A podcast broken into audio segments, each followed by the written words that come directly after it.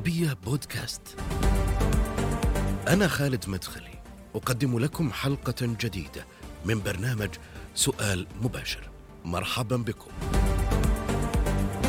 هي من المسؤولين عن قطاع السياحة في السعودية. ترى أن المملكة تمتلك مقومات تؤهلها للمنافسة عالميا وتؤكد دائما بأن السياحة وفقا لرؤية 2030 ستكون واحدة من أهم قاطرات الاقتصاد السعودي التي ستخلق وحدها. نحو مليون وظيفة بحلول 2030 الأميرة هيفاء آل سعود نائب وزير السياحة للاستراتيجية والاستثمار في وزارة السياحة في سؤال مباشر.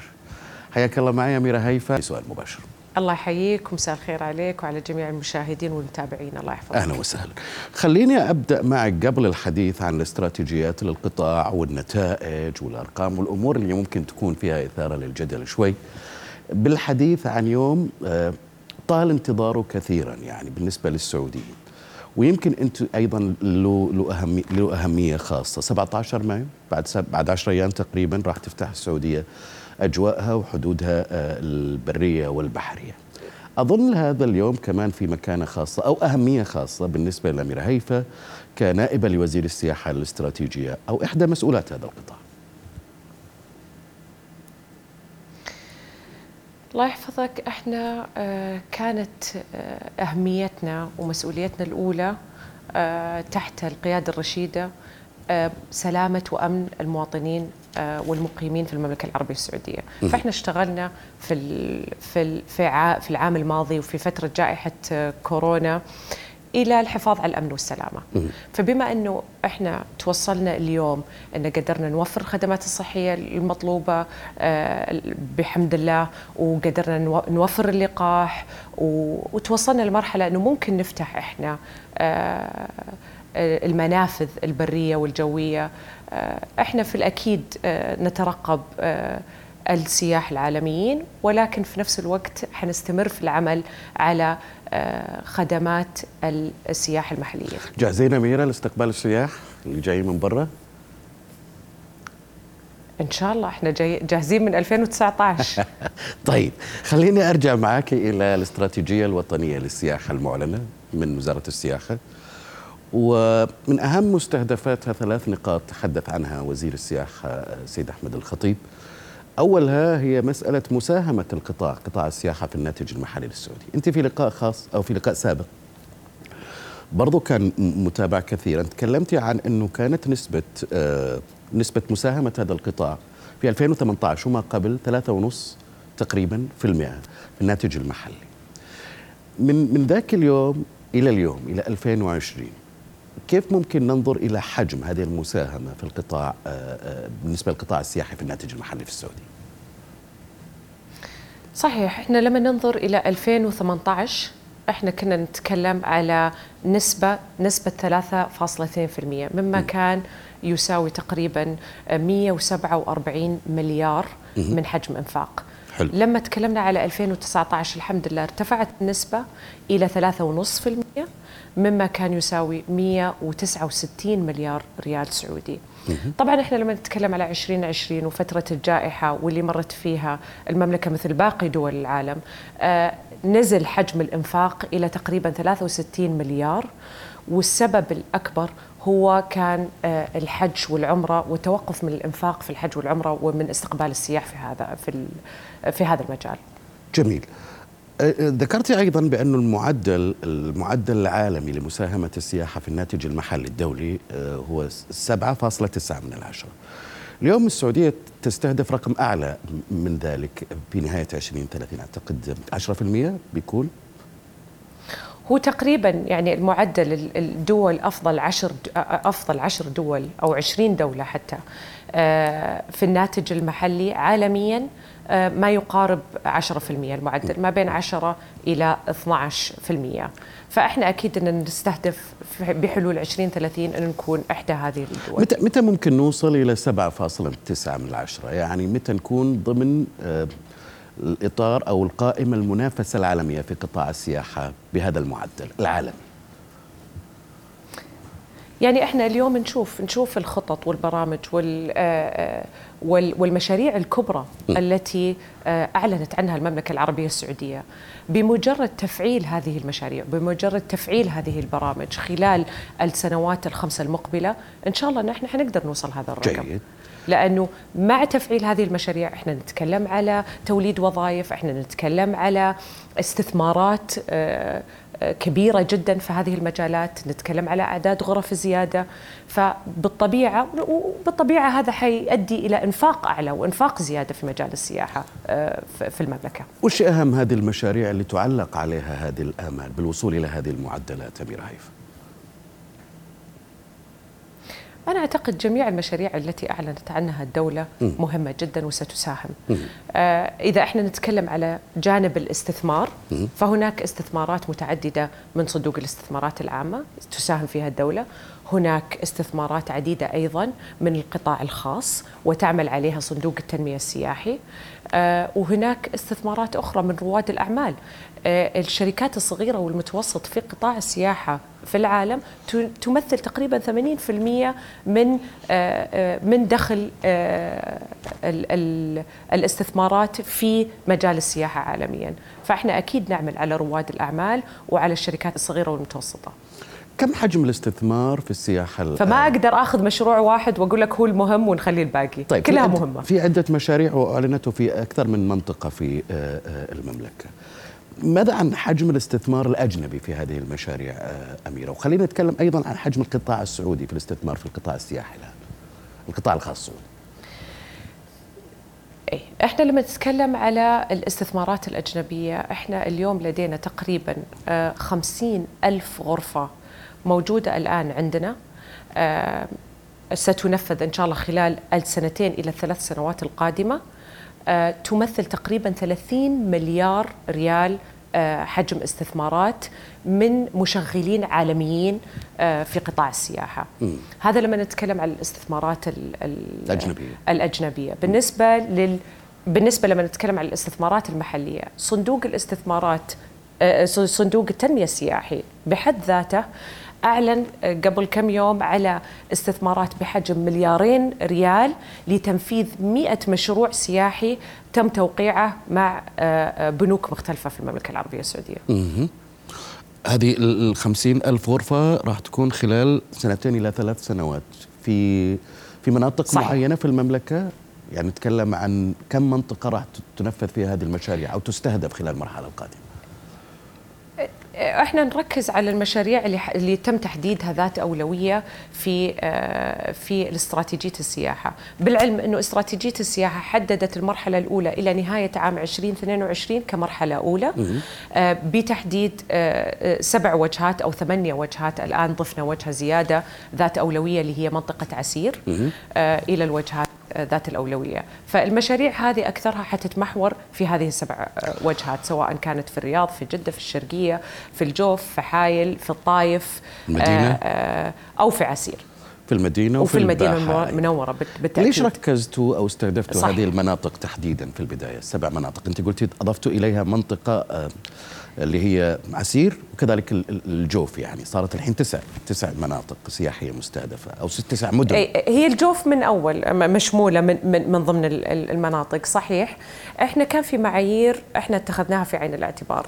آه، آه، آلية الوصول المطارات آه، الطرق البنية التحتية الطلب وإنه كمان يكون في أسباب زيارة أو أغراض زيارة سواء كانت أهداف زيارة للمغامرة للطبيعة للتراث والآثار أو إلى آخره وبالتأكيد كدفعة ثانية ستدرج باقي آه، مناطق المملكة بشكل كامل. مسألة توليد الوظائف هي يمكن من أكبر المستهدفات المهمه في في أي استراتيجية الآن ضمن رؤية 2030 وبالتأكيد أيضا في قطاع آه، السياحة اللي هو قطاع واعد وبالتأكيد له دور كبير في في تأمين عدد أكبر من الوظائف، لكنه من أكبر التحديات أيضا أميرة هيفا أعتقد. في لقاء سابق أنا يمكن أنت وضعتي بعض الأرقام. تكلمتي عن 579 ألف وظيفة كانت في السعودية في هذا القطاع السياحي. 8% من النساء 29% رجال و63% تقريبا هم غير سعوديين يعملوا في هذا القطاع. ما أدري صححي لي إذا كانت المعلومة آه، خطأ. آه، إيش اللي تغير اليوم؟ من بعد إعلان الاستراتيجية ومن بعد ما شفنا الكثير من الفعاليات الترفيهية والسياحية في المملكة خلال 2019 تحديدا اللي هو العام الكبير بالكثير من الفعاليات وحتى اليوم أمير هيفا أعتقد موضوع توليد الوظائف في قطاعنا هو أهم موضوع لنا جميعا. كسعوديين اولا آه، وكمسؤولين في قطاع الحكومي. إحنا بدينا بالفعل ب 579 ألف وظيفة والحمد لله آه، في 2020 وصلنا إلى 680 ألف وظيفة. وخلال الربع الأول بس من عام 2021 أضفنا 34 ألف وظيفة جديدة. آه تمت يعني زيادة على القطاع. طبعا إحنا أخذناها من منظور كامل. اللي هي إيش التحديات اللي تواجه الشباب والشابات في العمل في هذا القطاع؟ كيف ممكن نساهم؟ كيف ممكن نساعد؟ من الجوانب ال ال إذا في تشريعات معينة ممكن ننفذها إذا في محفزات ممكن نضيفها أو إذا حتى في توعية على هذه الوظائف ونوعيتها وكيف الوصول إليها حتى. آه اشتغلنا فحاخذ لك إياهم مسار مسار. اولا عملنا ثمانية برامج آه لتأهيل التوظيف. حلو. على أساس يكونون شباب والشابات مؤهلين للوظائف حلو. آه دربنا في في خلال 2020 113 ألف تقريبا من الصف الأمامي م- وإلى الآن في الربع الأول من هالسنة وظفنا آه، دربنا 22 ألف آه، من من الخط الأمامي. نشتغل اليوم هذا من ناحية التدريب والتأهيل. اشتغلنا مع هدف لتحفيز ودعم الرواتب الأساسية حلو. ولرفع ال ال الأساس من زيادتها من 30 إلى 40 أو حتى 50% لوظائف معينة. آه والمسار الأخير اللي إحنا نتكلم عليه اللي هو التوعية. آه اليوم إحنا عندنا كان في يمكن منظور معين أو صورة معينة لنوعية الوظائف المتواجدة في قطاع السياحة. فأطلقنا أطلقنا حملة مستقبلك سياحة. ليست وظيفتك هو مستقبل. لأنه مستقبل الشاب ومستقبل الوطن آه، وتعلمنا كثير. يعني إحنا لما آه، في أشياء إحنا تعلمناها على شباب وشابات الوطن. يعني مثلا في في الخارج في آه، مهارات ناعمة يعلمونها الشباب والشابات في الصف الأمامي. على الترحيب م. وعلى التعامل.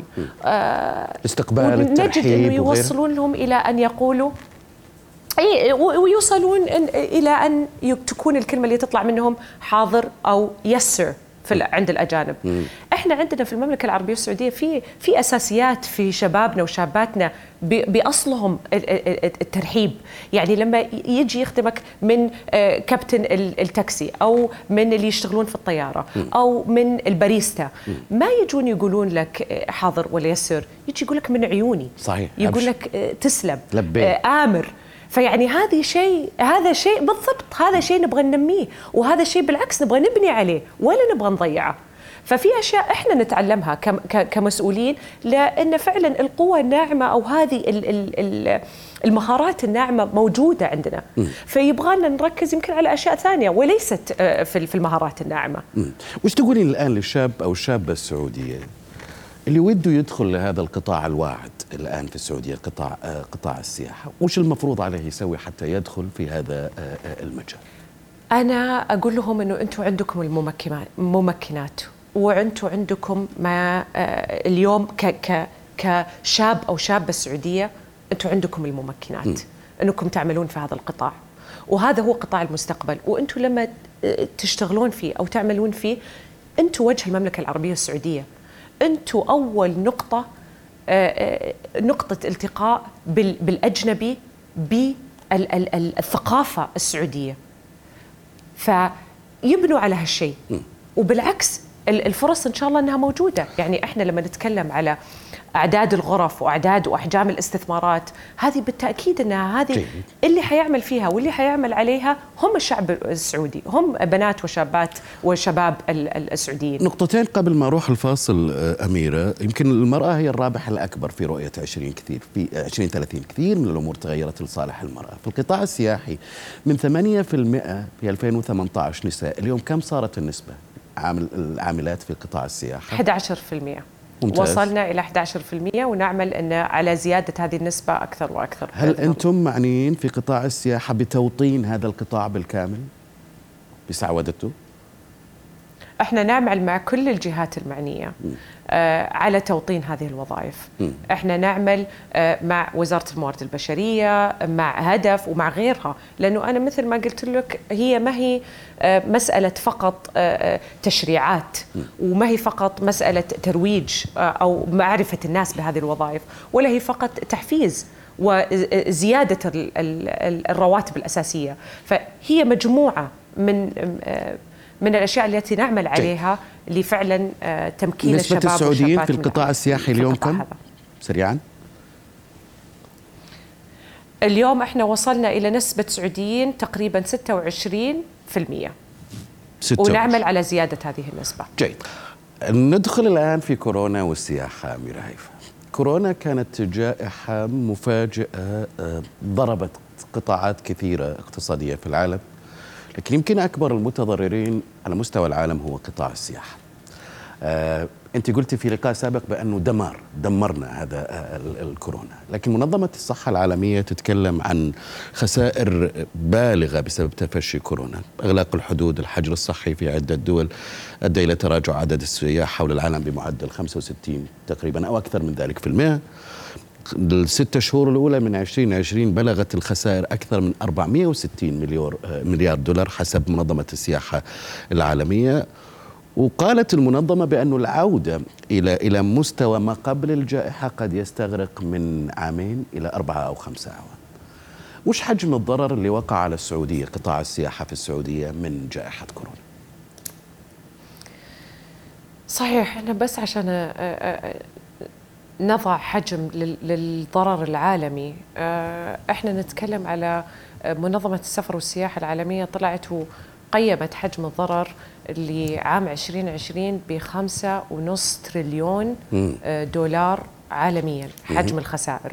وفقد العالم مليار مسافر عالميا في عام 2020 طبعا إحنا لما نجي نتكلم على المملكة العربية الس- السعودية الحكومة قدمت دعم في هذا المجال بحول 120 مليار ريال كمحفزات وتعويض رواتب لل- للعاملين السعوديين في القطاعات واستفاد منها قطاع السياحة السعودية.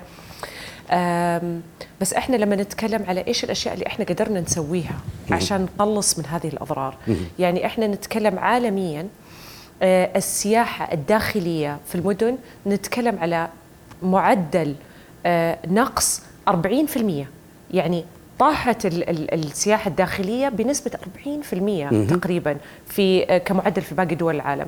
بينما الإنفاق الداخلي عندنا في المملكة العربية السعودية في الصيف اللي فات ارتفع بتقريبا 33% حلو. والسبب إنه هو إحنا حاولنا آه، آه، نقلص الأضرار، حاولنا نعمل مع القطاع الخاص، اشتغلنا في الصيف اللي فات مع تقريبا ما يقارب آه، كان عندنا 17 شركة سفر وسياحة، آه، قد وعملنا مع 100 شريك في آه، قطاع السياحة عشان نقدم 100 عرض آه، آه، للشعب السعودي للترفيه وللحركه وعشان كذا إحنا سميناها أصلا تنفس صيف تنفس. آه على أساس إن إحنا نقدر نراعي ال- القطاع الخاص والأضرار التي واجهها. وكمان آه، آه، نعمل للشعب السعودي إن كثير منهم قالوا لنا لاول مرة قدرنا نسافر نسافر وسافرنا داخليا ومحليا وقدر وشفنا شفنا الجبال اللي في, في, عسير وشفنا البحر في أملج وفي ينبع وغيرها. ف آه، وشفنا زياده زيادة في عدد ال ال الإنفاق. وزيادة في في ال- في السفر وعدد الزيارات للس- للسعوديين من صيف آه، تنفس إلى الشتاء حولك. لما اطلقنا برنامج شتاء حولك. يعني زادت عدد عدد الزيارات من تقريبا 8.5% مليون في الصيف إلى تقريبا 9.5% مليون في الشتاء. زاد حجم الإنفاق من 14 مليار في الصيف إلى تقريبا 16.9 مليار في في الشتاء. ف وطبعا عدد البرامج زادت. آه، واليوم إحنا نتكلم عن شركات سفر وسياحة كانت 17 آه، آه، شركة مثل ما قلت لك في بداية عام 2020 إلى اليوم 93 شركة جديدة في القطاع. طيب خلينا نتحول الآن إلى موضوع التحديات والإشكاليات والعقبات اللي تواجه السياحه في المملكة. وخلينا ناخذ موضوع آه، السعوديين والسياحة في الداخل على كمثال ننطلق منه أيضا إلى السائح الخارجي أو السائح الأجنبي. برجع لك أميرة إلى 2016 كان في استطلاع للراي اجراه المركز الوطني للاستطلاعات في مركز آه، آه، الملك عبد الله الحوار الوطني. كان عنوانه اتجاه السعوديين نحو السياحة الداخلية. تكلموا فيه عن أهم التحديات المتعلقة بارتفاع الأسعار قلة الأنشطة والفعاليات والبرامج الترفيهية وضعف البنية التحتية. أعتقد في تغير كبير في مسألة الأنشطة والفعاليات. وهنا برجع إلى يوليو 2020 عكاظ نشرت أو استفتاء في موقعها الإلكتروني وفي آه، حسابها في تويتر حول الأسعار والخدمات السياحية في منطقة عسير. 84% من المشاركين كانوا غير راضين عن الأسعار وعن مستوى الخدمات. وعن قلة المرافق آه، المواصلات والمرشدين السياحيين. هذه تحديات كبيرة للقطاع السياحي في المملكة. كيف تنظري لها؟ وكيف ممكن إحنا نتعامل معها أيضا خلال الفترات القادمة؟ طبعا آه، فعلا تحديات حقيقية وفي مكانها. إحنا اليوم آه، بحكمنا مسؤولين يجب أن ننظر إلى الأمور من جانبين. الجانب الأول اللي هو من جانب السائح والمواطن السعودي. حلو. آه، من من الجزء الآخر يجب ان ننظر لها من ناحية المستثمر السعودي. فإحنا لازم ناخذ في عين الاعتبار الطرفين. آه، عشان نعمل ذلك إحنا أطلقنا مجموعة من من الأمور. لأن مثل ما تفضلت وأنت قلت فعلا هذه تحديات وتحديات حقيقية. إحنا عملنا على اولا آه، موضوع الجودة. بالنسبة لموضوع الجودة إحنا أطلقنا معايير جديدة وأطلقناها من قبل شهرين آه على أساس نر نر نرتقي بالجودة وبالخدمات اللي موجودة آه اليوم لدينا وبدينا نشوف أثرها وحتكلم على الأثر اللي بدينا نشوفه. من الجانب الآخر إحنا اليوم نعمل على تذليل عقبات الدخول إلى السوق للمستثمر السعودي. لأن السبب الأساسي اللي يأتي للإشكالية في الأسعار. هو آه، كثرة الطلب اللي أتى فجأة والمعروض اللي موجود اللي هو أقل بكثير من الطلب. إحنا اليوم هذا سوق حر وإحنا نبغى نشجع ونبغى ندعم إنه هذا سوق حر للمستثمر. م. فإحنا ما نبغى نجي ومثلا نضع إطارات أو آه، أو أمور معينة تحده من آه، أو تلزمه في معايير معينة ويعني تعيق موضوع السوق الحر. أميرة إحنا بالعكس نبغى نحفز في شيء مو معقول موجود عندنا يعني. يعني وأنت عارفة هالشيء. يعني في أبها على سبيل المثال أنت عارفة يعني مثلا في منتجع سياحي على على على السودان. لما أسمع أنا إنه الليلة ب ألف هذا شيء غير معقول يعني. وهل هو إذا كان على الأقل خمس نجوم هل هذا يعطيه الحق إنه يرفع السعر بهذا الشكل؟ وكيف أنا ممكن أنا أجذب السائح السعودي م... إلى هذا المكان في المقابل في شقق كمان سيئة رديئة جدا أسعارها ب 500 أو أكثر من من كذا والسعود وهذا مجبور أنه يدفع بهذا الشكل طيب. أنا مثل ما قلت لك التحديات موجودة. ما حد قال إنه ما في تحديات وكلنا متفقين. يعني كمواطنين اولا حلو. إن التحديات موجودة. اليوم زي ما قلت لك إحنا نعمل عليها. اولا إحنا أنا لازم أحافظ على السوق الحر. وعلى تحفيز المستثمر وعلى زيادة المعروض اللي موجود اليوم بتذليل العقبات. ونعمل على ذلك. جلسنا مع المستثمرين عشان نعرف وش الأشياء اللي تواجههم من إشكاليات ومن تراخيص وإلى آخره وكيف ممكن نذلل هذه العقبات عشان على أساس نزود المعروض في السوق. من ناحية المواطن والسائح آه، إحنا اليوم اشتغلنا وزي ما قلت لك طرحنا المعايير الجديدة. وألزمناها في السوق على أساس نرتقي ونرتفع بالجودة وبالخدمات اللي موجودة. فلما أنت تزيد المعروض وأنت تزيد الطلب وتصير حسب معايير عالمية واضحة معينة هذه حت حت حتوزن نفسها.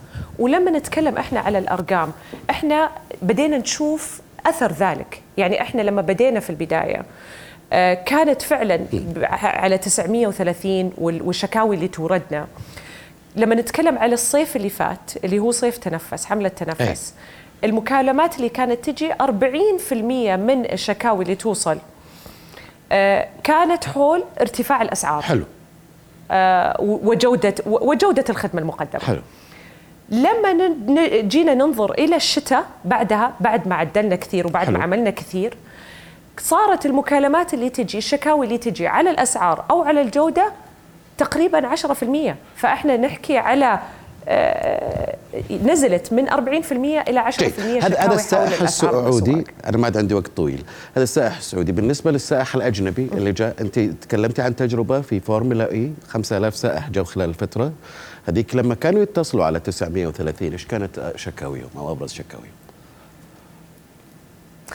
930 بدت في 2019 وأعتقد أغلب الشكاوي هي ما كانت شكاوي هي كانت استفسارات على الأكثر نعم. كانت آه، آه، إنه الواحد يلاقي المعلومات، وين ألاقي المعلومات؟ واستفسارات أكثر مما هي شكاوي، يستفسروا على كيف ممكن ينتقلوا من مكان إلى آخر ال ال ال والخدمات بصفة عامة، فإحنا اشتغلنا وعملنا على ذلك من خلال Visit Saudi، من خلال موقع Visit Saudi وال application اللي موجود. وحتى نطرحه لما أي أحد يجي يبغى ياخذ تأشيرة يعرف إنه من خلال الموقع هذه يقدر يحصل ويستفسر على جميع المعلومات اللي اللي يبحث عنها. حسب اي قلق في على قطاع السياحة ومستقبل السياحة سريعا؟ لا قلق أكثر من جائحة كورونا. ما في. جائحة كورونا والحمد لله الحمد لله جائحة كورونا وقدرنا نتخطاها والحمد لله يعني كيف كيف تصرفنا في هالجائحة وكيف قدرنا ندعم القطاع الخاص وكيف قدرنا نروج في خلال هذه الفترة يعني كان صراحة إشارة جدا إيجابية لإيش ممكن يجي مننا في المستقبل. بس أنا أعتقد الممكنات موجودة. أعتقد شباب وشابات الوطن بحالهم موجودين من رواد أعمال من مستثمرين من عاملين في هذا القطاع. ما عندي قلق وفي الشعب السعودي يمثلنا في الخط الأمامي. يعطيك العافية وتمنياتنا لكم بالتوفيق وكل الشكر لك الاميره هيفا ال سعود نائب وزير السياحة الاستراتيجية والاستثمار في وزارة السياحة، شكرا لك يا اميره هيفا. وشكرا لك الله يحفظك. نهاية هذه الحلقة من سؤال مباشر شكرا للمتابعة دائما يمكنكم متابعتنا على مواقع التواصل الاجتماعي تويتر فيسبوك يوتيوب إلى اللقاء